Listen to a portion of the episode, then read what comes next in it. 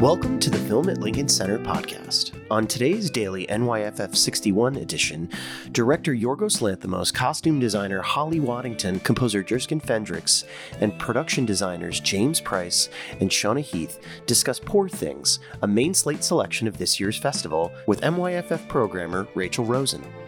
In his boldest vision yet, iconoclast auteur Yorgos Lanthimos, whose films The Lobster and The Favorite previously played at NYFF, creates an outlandish alternate 19th century on the cusp of technological breakthrough, in which a peculiar childlike woman named Bella, played by Emma Stone, lives with her mysterious caretaker, the scientist and surgeon Godwin Baxter, played by Willem Dafoe.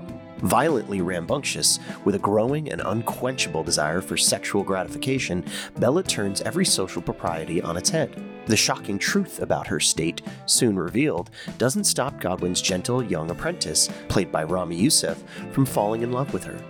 After a rakish, libertine lawyer, Mark Ruffalo, whisks her away to see the world, Bella comes to understand her place in it, allowing us to bear witness to her journey of self actualization. At once poignant and grotesque, Poor Things, based on a 1992 novel by Alasdair Gray, is a punkish update of the Frankenstein story that becomes a deeply feminist fairy tale about women taking back control of their own bodies and minds. To learn more and get tickets for this year's New York Film Festival, visit filmlinc.org. Enjoy the conversation with Yorgos Lanthimos and the team from Poor Things, which opens on December 8th from Searchlight Pictures. Uh, so I'm going to start at the beginning. Um, I understand that uh, the book of Poor Things was something that you read quite some time ago, and that you also had a chance to meet Alasdair Gray at some point.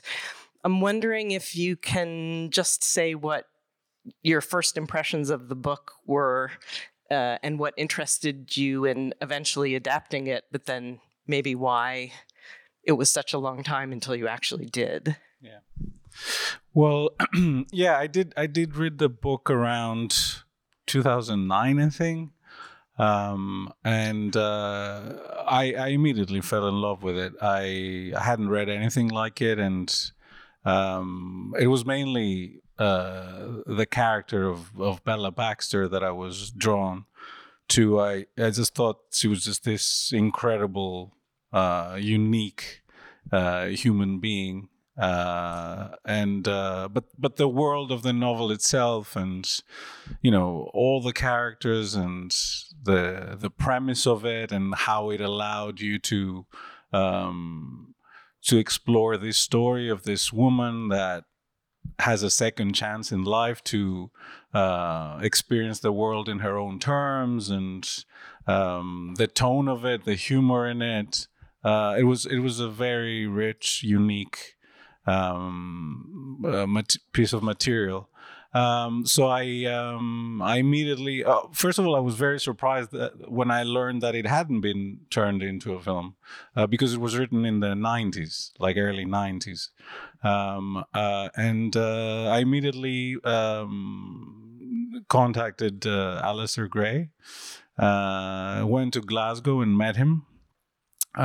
he was a, a wonderful, unique, energetic man. He was in his 80s, I think, when I met him, or uh, uh, just seven uh, late 70s.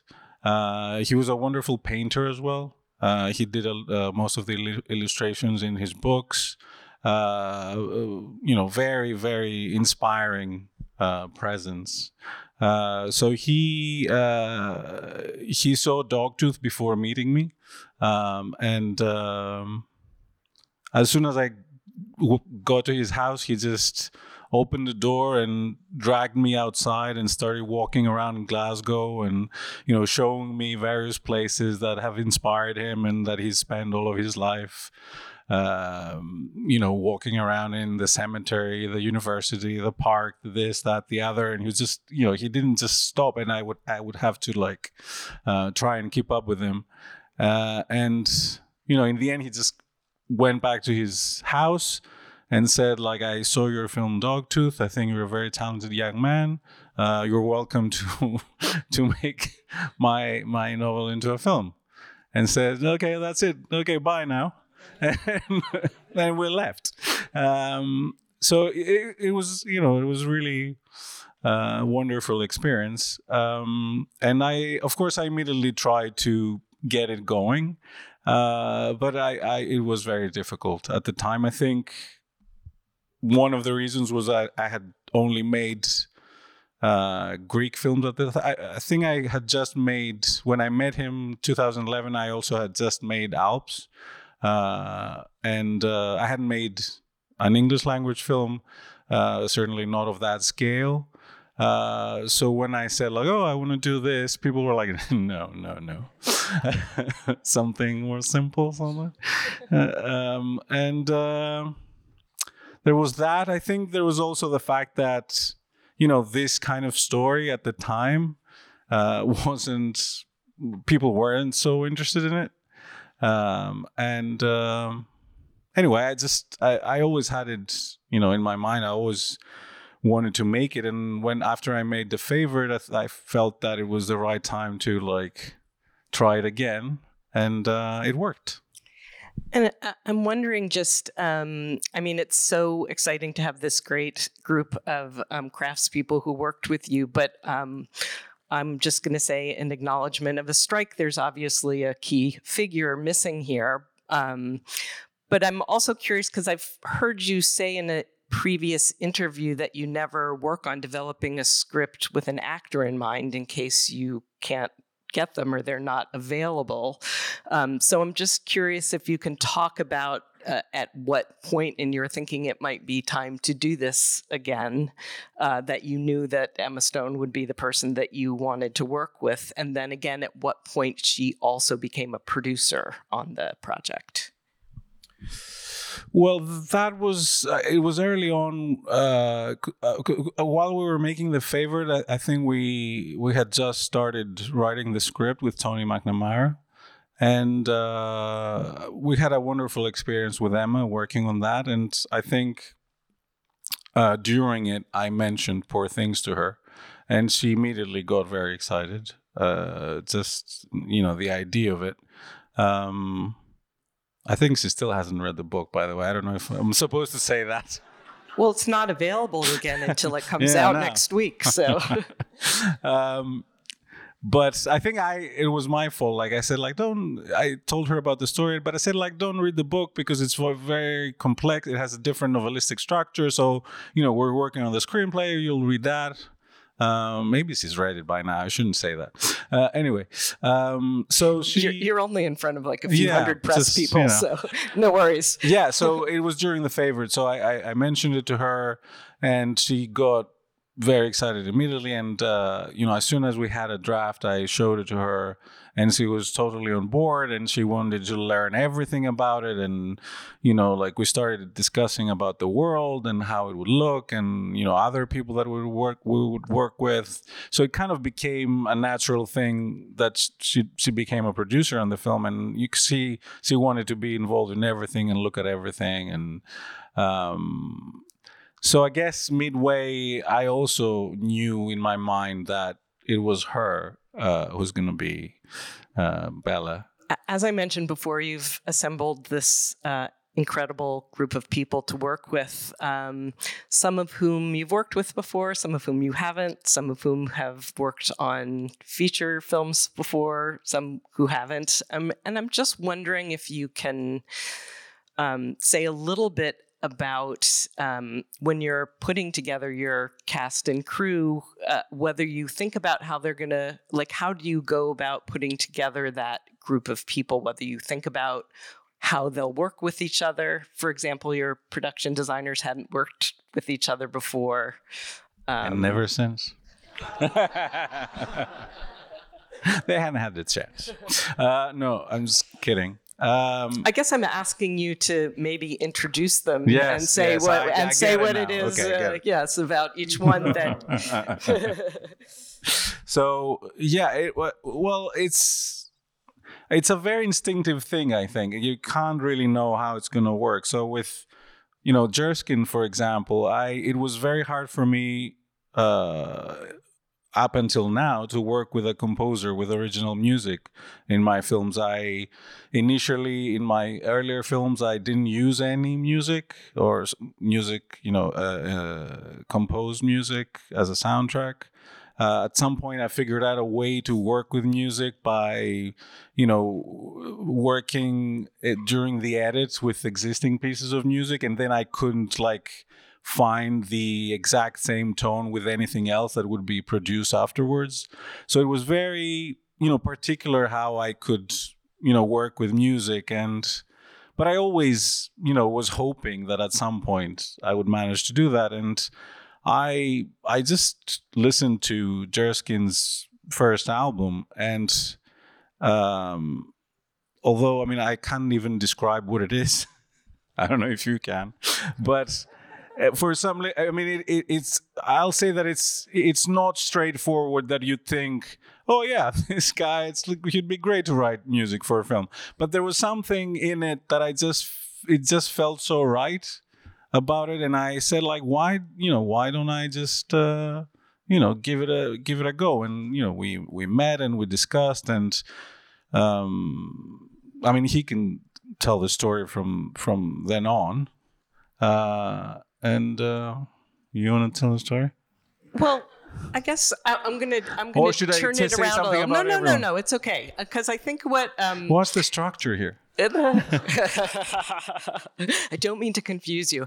Um, I think, in fact, what I'll do is ask each of you uh, maybe to say one thing about a choice you made in terms, because you created this wonderful world, which seems very cohesive on screen. And yet, of course, you're all contributing your own part to it. So, for instance, starting with Robbie, I'll just ask you about lens choices, uh, right? Because uh, there's a very particular uh, point of view. Um, yeah. Um, that's my one thing. Uh, well, you can you can you can no, no, sub I, in another one if you don't like as that well, one. I kind of working with Yorgos, he, he tends to have uh, an idea of or trying to come up with a, a, a language visually. So the favorite, obviously, the first time I worked with him, and we kind of had like a big wide lens I I wouldn't have used before, and it was like quite a exciting way to film from my perspective. So I was learning a lot. So you know, I like to think why I'm on the job is because I'm an enthusiastic, proficient operator. and Yorgos is saying, all right, well, let's let's try this and you know, let's have a go at a new idea visually here. And obviously Poor Things is a very, you know, exciting film for visuals. And we kind of just decided to ex- expand on what we'd done in the favorite a bit and try out, you know, even you know different lenses that would kind of visualize the world. But we like a wide lens. it's fun. It suits the story. I, I think you know it's uh, it, it it kind of expands that world in a good way and Holly for the costumes. Sorry, what was the question? Sorry. Just costumes, is it, is yeah. it sort of, um, I mean, my one thing then is that um, I, I think that, you know, Shona and James and I and Yorgos, we worked very cohesively together actually. So lots of the conversations were with were all of us. And I think that the one thing really is just being allowed to play and experiment and and come up with stuff because it, you know Yorgos's way of working isn't prescriptive, which which means that you've got this much more exciting um, project ahead of you, and you have to find something and you have to come up with stuff, and, and there's you know. Yes, that's yeah. So that's the sort of distinguishing feature I would say of a project like Poor Things. Yeah. Um, I I love the sort of mixture of materials in the costumes, um, and that the way it sort of plays with the idea of a period piece, and that uh, some parts of it seem incredibly modern and some seem historical. Can you talk a little bit about? Yeah, sure. So so that that most things are really rooted in the late nineteenth century. They're rooted in the eighteen nineties most pieces, but there's lots of mixing, as you as you say, lots of um, contemporary fabrics, most of the fabrics were really chosen because of their textural qualities. Um, we use lots of polyurethane and latex, um, and and also in the way that we the way that I put together the clothes was not conventional to the period. So that's that's how they feel modern really. So often there are you know the, she's often wearing nothing on the bottom half which is obviously not true to periods. Um, but actually the shapes themselves are very often taken from original pieces or patterns you know from references. And for the production design, uh, you, as I mentioned before, you had not worked together before. Um, can you talk a little bit about how you approached um, doing the production design together? Uh, go on then. Um, so uh, James and I come from very different backgrounds. Um, I don't have any experience in film, and James has a lot. So I worked from the bottom up, and he worked from the top down. And I went small details and up, and he went big details and down and we kind of met in the middle and and sort of bashed it out like that. But it was it was a comfortable way of working because I'm obsessed with details and color and texture, and you have a very practical and architectural view on what we had to achieve, which was enormous. We built four cities. As, yeah. Yeah. Absolutely. I I really like um, composite sets or um, sets that you know composite sets of rooms off one another that you can go to. But with this, well, with Poor Things, it was epic. We had like four big composite sets, which actually becomes something more like an immersive set. Where you, if you look at something like Lisbon, that's actually a theme park. It's kind of like a Disney theme park. We had the biggest soundstage in continental Europe at the time, and you could wander around that place from the hotel. You know, when Bella goes wandering around Lisbon, that's literally what you can do. And for something, when you're shooting with those wide-angle lenses that um, Robbie and Yorgos tend to use, and you know we were building sets which people go nobody builds this big anymore and i'm like well we do you know because you want to give these guys and, and the cast the most flexibility to put the camera wherever they like. We don't have lots of green screen. Everything that was in those sets is really there. Painted backdrops, cutouts, you know, hugely amounts of techniques that nobody ever does anymore really, and stuff that I'd only learned about film school. You know, like making miniatures and yeah, cutouts and and and, and the, the view from like the top of London. It's all it's all kind of old trickery, but we also then mixed in LED screens and with the ship, and so everything was on the table, and that was what was really exciting to me was to be able to just just do stuff that we might never get to do again. Uh, and so I'll come back to, to you just to talk a little bit about, um, I mean, uh, how you approach doing a feature film, this feature film. Yeah. Um, I don't know. I didn't do any film stuff before, and I mainly did a lot of pop songs, and I really like writing pop music um, because it's a very um, you get to play with feelings in a in a nice adolescent way, and it's very indulgent, and you get to talk about yourself a lot. And uh, it was that in terms of making decisions on the film, I was really lucky to have the first thing I looked at was Tony's script, and I was really struck by the the feelings in it and the way in which all the characters express their feelings. And obviously, the conceit of the film is that Bella's a kid and whatever, but all of the characters like Godwin and Duncan and so on, they're so childish and they're so like unable to hold in if they feel like they you know there's some kind of injustice or they're upset about something and it comes out in this really like extremely endearing and kind of cute and embarrassing way and that's basically like my my my toolbox musically is just talking about feelings in a very embarrassingly kind of open way and that so that was i think my in to the script. There was also the cosmetic side and making sure that it like could keep up with how extraordinarily imaginative all of the production and the costume designs were but at the core of it, I think it really had to be very emotionally vulnerable and not in control of itself emotionally at all. Like really, yeah, kind of embarrassing. Um, yeah. And uh, in terms of sort of moderating the vision, I know in the past sometimes you've watched movies with your crew, um, you know, not as a specific reference, but just uh, inspirational. And I'm wondering if you did that on this film, and if so, what you might have watched. I mean, we certainly didn't watch uh, films together, but I think at some point there was like a, a long list very diverse. Like very obscure. Yeah.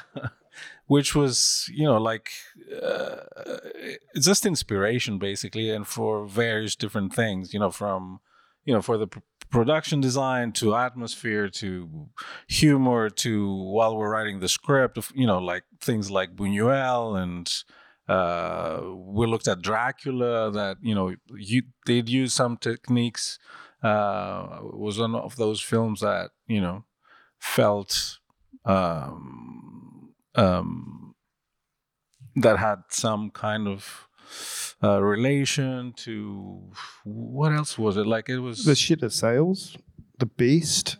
Oh yeah, Fellini, of course. Uh, Bit of fast ben- binder. Yeah, fast fast bender. Binder. Binder. Sorry. It's always a tricky one. It is a tricky one. you know, for for the movement of you know of the camera and the zooms that we used, and so it was like very.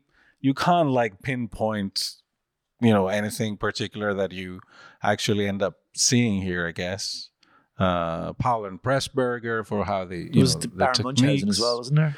You know, the original one. Yeah. So, so it's like a, you know, like. A, I'm also interested um, in in the way you developed, I'll just call it the physical language of Bella's movement, which is quite unique and extraordinary. Well, I mean, it's it's mainly Emma who's you know unique and extraordinary. Because uh, I mean, you can't tell someone how to do this. It's just, I mean, I couldn't, you know, believe it afterwards. Like, especially when I was editing, because you know, when you're actually making the film, it's like it's a lot of stress. You're trying to get things, and you're hoping it's, you know, it's working. And but then, you know, when I was looking uh, at it while we were editing, it was like I was really uh, just, you know, amazed by her um, what we what we did together and I tried to help her with was to um, uh, figure out what the stages were of her uh, physical development, including language as well, which we tried to then, you know, also make part of the script itself. Um, but it was it was just um, dividing the the script into stages for the develop for the evolution of the character, uh, and then we rehearsed. Okay, stage one, like how does she walk? How do you move? How do you, how do you speak? You know, what sound do you make? And how do you sit? How do you do this? How do you do that? How do you eat? Uh, okay, then stage two, again, the whole thing. Also, it, it was very helpful because um, she, especially in the beginning, she had to do, you know, the earliest Bella and the last part of the film, you know, back to back because uh, we were shooting in London and that was a set that we had to strike. So she starts in London in the beginning of the film and at the end of the film. So she had to go from, you know, stage one Bella to stage 10 or whatever it was, you know, in a couple of days. So it was really uh, difficult, I think, but it did help uh, that we had, you know, uh, structured it in such a way where we could go like, okay, this part of the script is stage three, so this is how you do it, and it was still very, you know, complicated and difficult, and but you know, she's. Um, she's just incredible and the you know the, the the vulnerability of it and the sensitivity and the humor of it and it's just so difficult to do and I, I, just don't know how she did it. I mean you usually have i think pretty robust rehearsal um, and i'm i'm curious if that um, if it's a rehearsal just to make the characters discover their character more deeply or if it ever has ramifications that need to be responded to by production or costume or script. Yeah, I don't know if someone would call them robust if they saw us rehearsing. it's mainly, you know, playing games and having a lot of fun. Uh, and you know, you know, ridiculing ourselves, me included. Uh, just you know, feeling comfortable with each other and trying things without saying, okay, this is how it's going to be, or analyzing things. It's mostly a period of, you know, just getting into it and um, getting the script um, and the words in the actors in a way that is not uh, at all intellectual. Like, you know, just you know, say the words during a game, you know, just make fun of it or whatever. Don't think about what you're going to do when you're actually doing it. So it kind of allows them this freedom and they get to know the words, you know, from a very different perspective to something very literal uh, and intellectual. Uh, so that's the process. And, you know, sometimes some physical you know aspects of it do influence things like like for example like the when they were dancing in Lisbon, uh, that dance in Lisbon, the restaurant, I, I guess we figured out what, that we needed a much bigger space for them, for uh, that what we were designing, or you know how we're gonna film certain things, uh, and sometimes you know script changes like uh, what I was saying before, like uh, when we were uh, devising the st- the various stages of Bella's character, you know, there was the evolution of the language, and you know, when you actually do it, you realize that maybe you need other things. You know, like the synonyms situation. We started like coming up with that stuff during rehearsal, and that she would, you know, come up with these all these new words, and she was excited to use, and she was just. Um, so things like that. I think more details, but you know, it kind of affects the whole thing. Okay, so uh, I think we're ready to open it up to audience questions. We'll start with you there in the short sleeves. Yes, midway back, looking over your shoulder. Yes, you. Yes. hey guys, thank you so much for coming. Um, I was wondering if you could talk about the color theory on the movie because there's so many instances where um, atmosphere and elements of the film are not what they would normally be. They're very unusual colors, and I was wondering your exploration of that, or were there any areas where you're like, no, that's not the right fit for this set or not? I'll do the color. I think. um, I think the color was always the the the main thing to try and make it as kind of as wrong as we could. Um, we were trying to do that with many things with the era as well to try and make it not have a time. But we took a lot of inspiration for the colour from um, anatomical drawings and bodily fluids, um, the yucky ones and the beautiful ones, um, and everything in between. So I think that's where we went to, yeah, sort of pinks and and saturated reds and lilac sort of tripe colours. We always tried to relate it to something a bit revolting. and with Lisbon, we did did away with the blue because Lisbon, Portugal's got a lot of tiles that are blue. We changed those to green, and we there was a guy called Antonio. Uh, what's the Ribier, the, the, French futurist guy?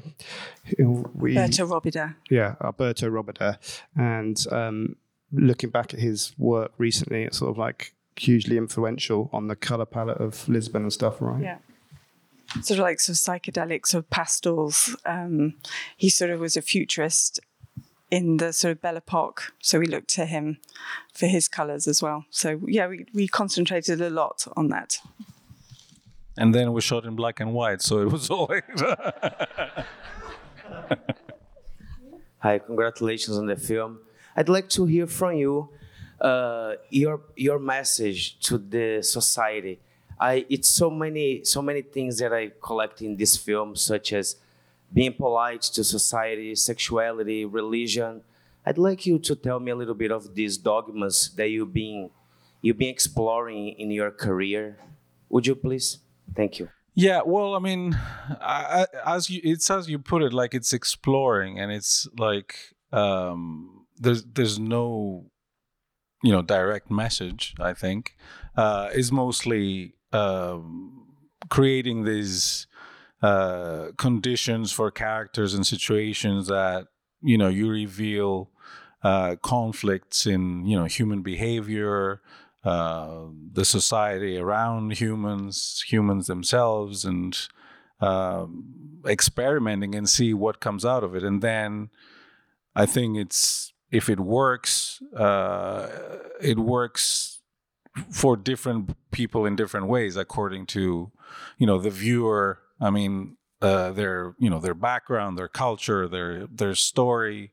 Um, how they perceive all of those things and what they come they, that what they can take away from it. So that's what I've been always been trying to do, not like um, enclose, you know, things and try and come up with a uh, with a result and a dogma, but rather than you know asking questions and you know see what the questions that people that experience the film have to ask, or do they have an answer? And um, the way that they uh, experience them does it say something about them? And you know hopefully it's a it's a it's a it's a you know never ending dialogue. And and even more so if you know it would be much more interesting if you you know experience the film later again maybe you have different ideas and views about it and questions or answers so I hope that's the way it works. Um, hi, congratulations to everyone on the film. I loved it. Um, Thank you. I,